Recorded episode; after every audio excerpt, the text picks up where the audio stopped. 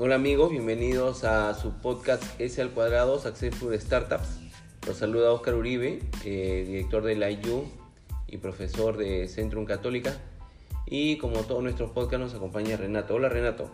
Hola Oscar, ¿cómo estás? Oye, qué gusto estar de nuevo en los podcasts contigo después de un poco más de un mes.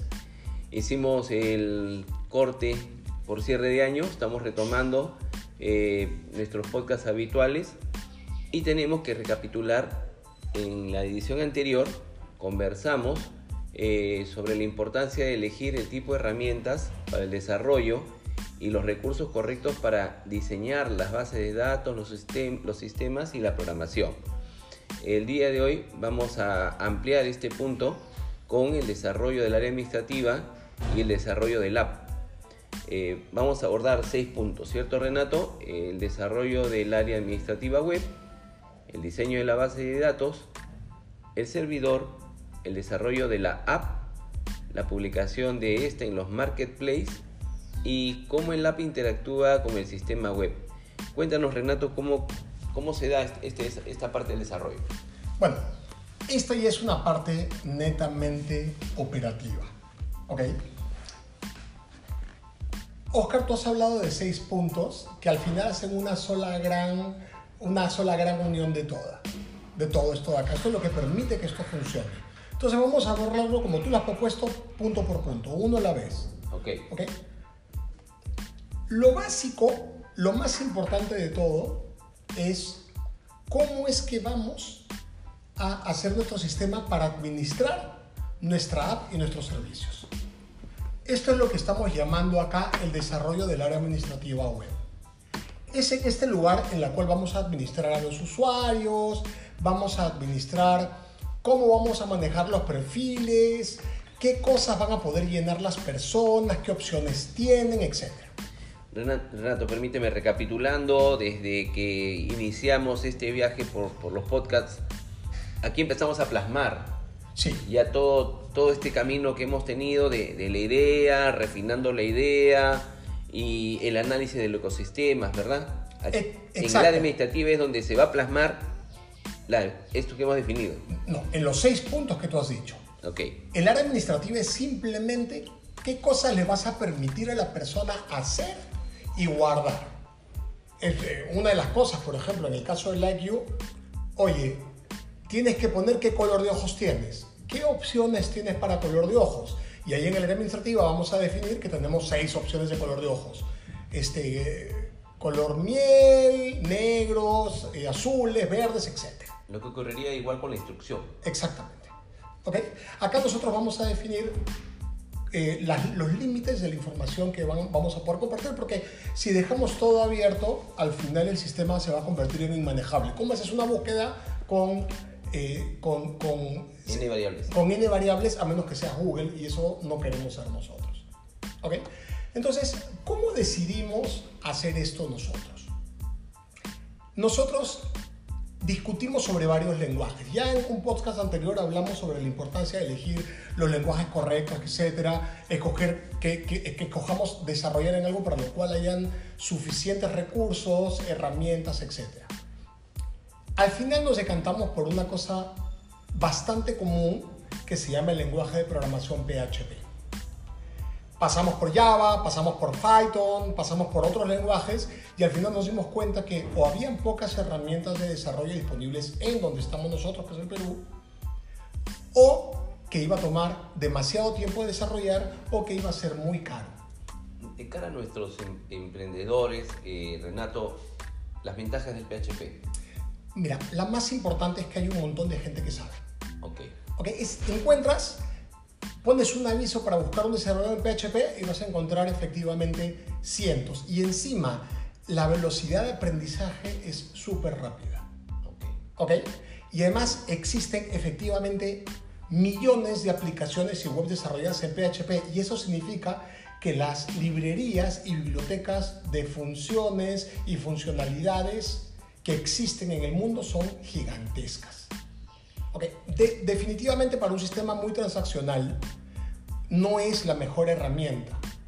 Entonces, si vas a hacer una cosa que requiera de alta transaccionabilidad, probablemente sí tenga que desarrollar en otro lenguaje. Pero para algo que tenga que ver con formularios y con una interacción sencilla, eh, el PHP es una solución espectacularmente buena. Ajusta muy bien. Sí. Ahora, para manejar estándares y simplificar el desarrollo, no solamente elegimos el PHP, sino elegimos también trabajar con el framework del Laravel. Un framework es un marco de desarrollo. La ventaja de trabajar con un marco de desarrollo es que ya existen protocolos de diferentes cosas, de conectividad, de seguridad, de intercambio de archivos, etc.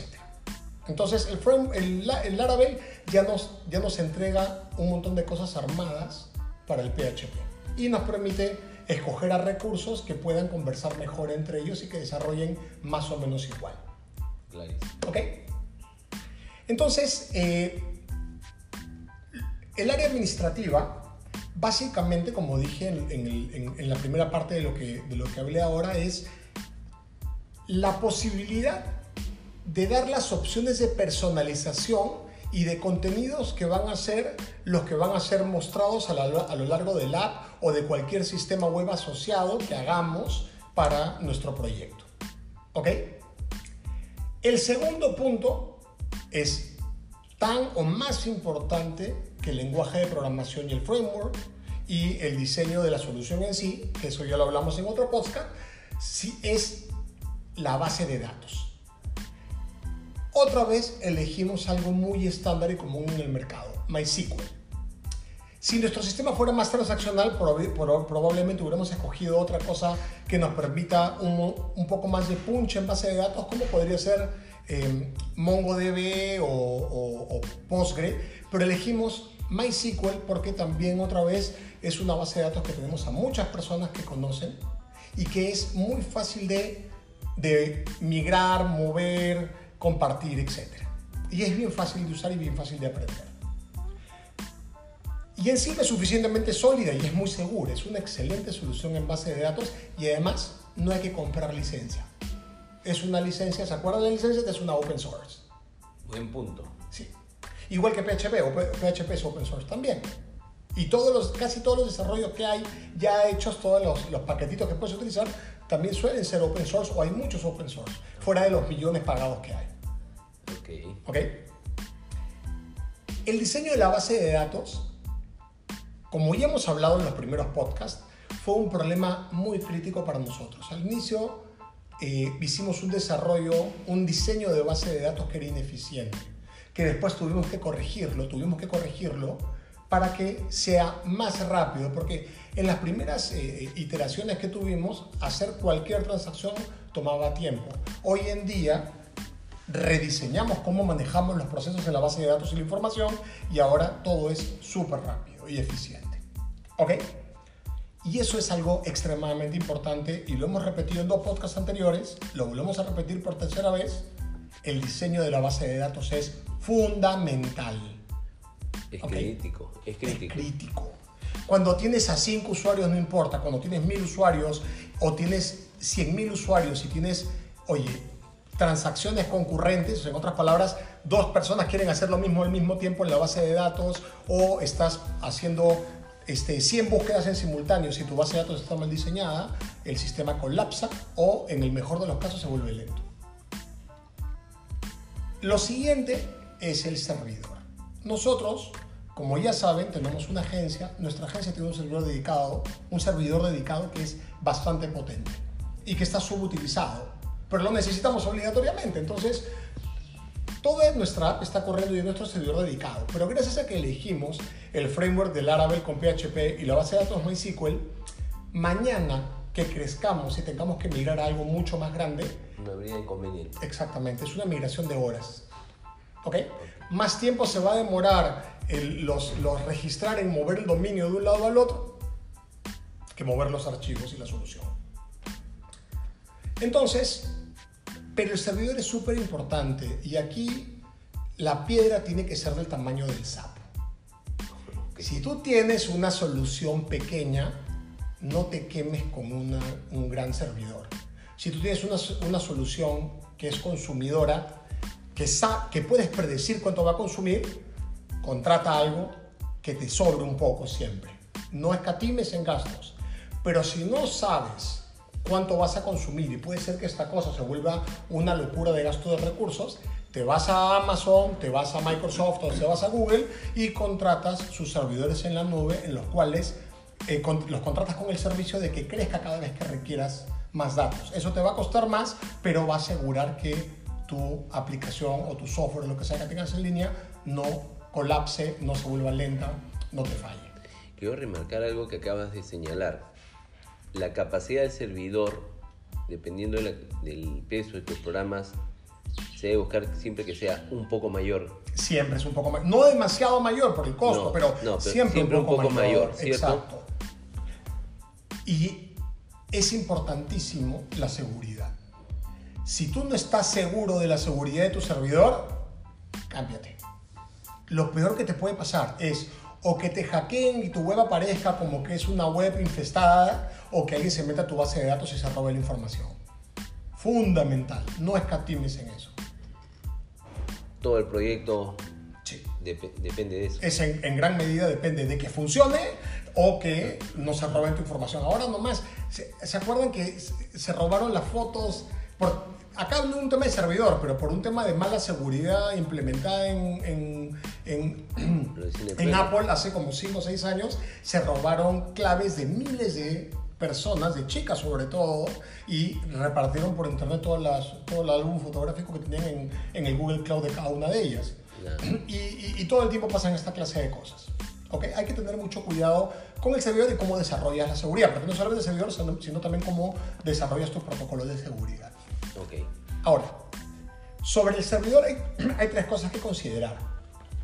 Número uno, espacio en disco duro. ¿Ok? Por ejemplo, en nuestro caso vamos a tener muchas fotos y videos. Sí necesitamos bastante espacio en disco duro. Okay. Segundo, capacidad de procesamiento. Eso es, eso es memoria y RAM.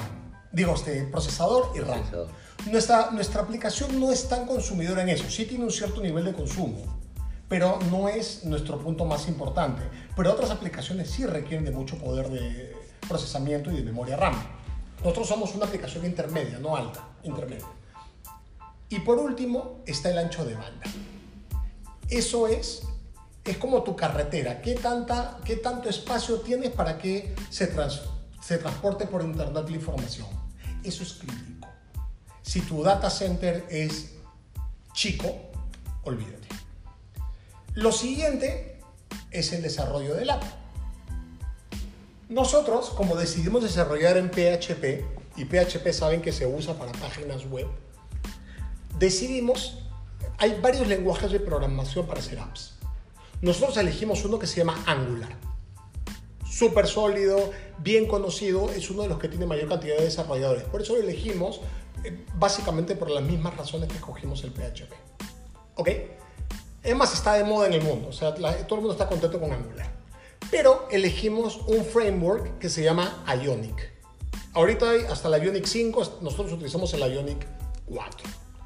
¿Qué es Ionic? Las personas que inventaron el Ionic, que eran unos capos, descubrí, se pusieron a pensar y dijeron, oye, ¿por qué yo voy a desarrollar una app que solo funciona en un celular. O sea, yo hago todo mi desarrollo y va a funcionar solamente en un celular específico. O sea, o va a funcionar en un Apple o va a funcionar en un Android. Y para hacer mi aplicación de Apple o de Android voy a tener que desarrollarlo nuevo. Y si quiero hacer una, eh, quiero poner mi sistema en la web, voy a tener que desarrollar de nuevo. Entonces dijeron, oye, un minuto. Toda la parte de procesamiento, todo lo que tiene que pensar el sistema, no lo ve el usuario puede ser desarrollado en Python, en, en, en, este PHP, en Java, en lo que tú quieras. Entonces eso lo dejamos igual para todos. Va a funcionar igual para Apple, va a funcionar igual para Android. Pero todo lo que es front, todo lo que la persona interactúa, desarrollémoslos en algo que sea compatible para todos. Entonces migrar de una plataforma a la otra es muy sencilla. Entonces dijeron de que como todo el mundo está de acuerdo que el HTML y ahora el HTML5 es el estándar, dijeron hagamos este framework en HTML5 y todo va a ser, va a funcionar en todos lados al mismo simultáneo. iOS y Android eh, hablan idéntico en ese ambiente. En HTML5.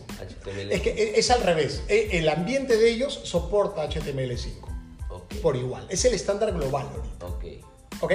Entonces, lo que te permite la Ionic es, te restringe un poco, pero todo lo que desarrollas en HTML5 va a ser compatible con Angular y va a ser compatible con, con, el lenguaje de programación que tengas en el servidor y todo va a funcionar perfectamente bien. Esto se conecta, entonces una vez que, desarrollas así, todo esto se conecta al servidor a través de un REST API. El REST API es, es una serie de herramientas eh, que permiten que un app se conecte a la base de datos y que le pida al servidor que procese por ella. Es decir, no tienes que desarrollar tu buscador en el, celular, en el app. O sea, no, no eso, a, a, lo que me refiero es que tu celular no tiene que ejecutar la búsqueda directamente, sino que a través del REST API puede pedirle al servidor, oye, por favor, PHP, procésame esta búsqueda y devuélveme el resultado y consume menos recursos. El, el, app ya no consume muchos recursos, simplemente manda una línea de comandos, manda una instrucción, una instrucción, el servidor que es mucho más potente procesa y devuelve una respuesta, devuelve la respuesta procesada. ¿Ok? Ahora, el REST API es necesario para cualquier app, ya sea que quieras hacer esto o no, pero así la estamos usando también nosotros. Por último, para el decidimos trabajar con una suite de herramientas que se llama Firebase que es una, es una serie de herramientas que desarrollaron hace unos 8 años atrás que compró Google, que entre otras cosas eh, Google la, da gratuitamente para que los desarrolladores nuevos puedan tener, eh, darle funcionalidades nuevas a sus apps. Entre ellas, por ejemplo, te dan paquetes de SMS gratuito y después unos costos muy buenos para hacer eh, envíos de SMS. Entonces, por ejemplo, tú, tú instalas tu app y la configuras con Firebase, entonces tus primeros 10.000 SMS son gratuitos. Y para verificar cuentas de tus primeros 10.000 usuarios, es, te ahorras un montón de plata y desarrollo, porque Firebase ya tiene las funciones para hacerlo. Una vez que tienes tu app desarrollada, ya la probaste, funciona con el servidor y todo está maravillosamente bien, o tú crees que todo está maravillosamente bien, porque en, mi, en mi entorno de prueba funciona todo lindo. ¿Qué falta? falta publicarlo en los marketplaces. Tienes, en verdad hay tres market, cuatro marketplaces. Uno ya está al abandono y está abriendo uno nuevo. El, chino, el chino de Android está abriendo ahora. Pero tienes dos principales ahora corriendo y uno secundario. Tienes el de Apple, que es el, probablemente el más popular. El Google Play Store para Android, que es el más usado del mundo. Y el pequeñito, pero que funciona que tiene un cierto movimiento es el de los amigos de Amazon, que tienen su propio marketplace para sus plataformas, eh, sus Kindle y ese tipo de, de, aparatos que ellos tienen. Como ya desarrollamos con Ionic 4 y publicamos por supuesto para cada uno de ellos, ya podemos publicar en todos estos marketplaces sin ningún problema. Ahora, los de Android son mucho más laxos, te permiten tener algunos errores o falta de información y no son tan rígidos, solamente en seguridad se preocupan mucho. En cambio, Apple es extremadamente exigente. Mientras que en Android logramos una publicación a la semana, el de Apple nos puede tomar a veces hasta un mes. O si cometemos errores tontos, hasta dos o tres meses hasta que encontremos el error. Porque son bien, bien minuciosos. La ventaja otra vez de trabajar con Ionic es que todos los cambios que hicimos para Apple, después los podemos hacer con unos pequeños cambios, ponerlos en el marketplace del Play Store y tienes todas las mejoras que te exige Apple, ya las tenemos en las versiones de Android también. Entonces, y por último, el último punto, bueno, eso ya lo contamos, como el app interactúa en el sistema web, eso es a través del REST API. Eh, creo que estoy repitiendo lo que ya dije en desorden. Una pausa, una pausa, Renato, para todos los que deseen implementar una startup. Hay un plazo entonces que correr, ya está la app corriendo, ya tienes tu área web con tu administración, tu base de datos, tus transacciones, procesan los datos eh, la app también está corriendo, sin embargo, hay unos, unos días, podría ser semanas, en lo que eh, los administradores de los marketplaces nos dan la aprobación. Así es, así es. Y es más, cada vez que hagas un cambio, cada vez que hay un cambio, vas a pasar por ese proceso. Obviamente que, eh, como por lo general los cambios son cosas menores, tienden a tener menos problemas y además ya conoces cómo funcionan los marketplaces, pero igual de todas maneras considera que, eh, que pasa cada vez que publiques una cosa nueva en tu app ya, ya aprobada, puede hacer que te demoren eh, aprobar esos cambios. Bueno, Renato, amigos, con esto estamos terminando este podcast del desarrollo. Como vemos, ya tenemos ya nuestra app en la, en la nube, en los smartphones, ya tenemos bases de datos, área de administración y en el siguiente podcast hablaremos de la gestión ya de la startup misma. Exacto, acá lo único que hemos hecho es poner la tienda. Todavía no hacemos el negocio. Todavía no estamos vendiendo nada. Exactamente, todavía no hay negocio. Lo vemos en el siguiente podcast. Exactamente. Chao Renato, chao amigos. Chao Oscar, chao, gracias a todos.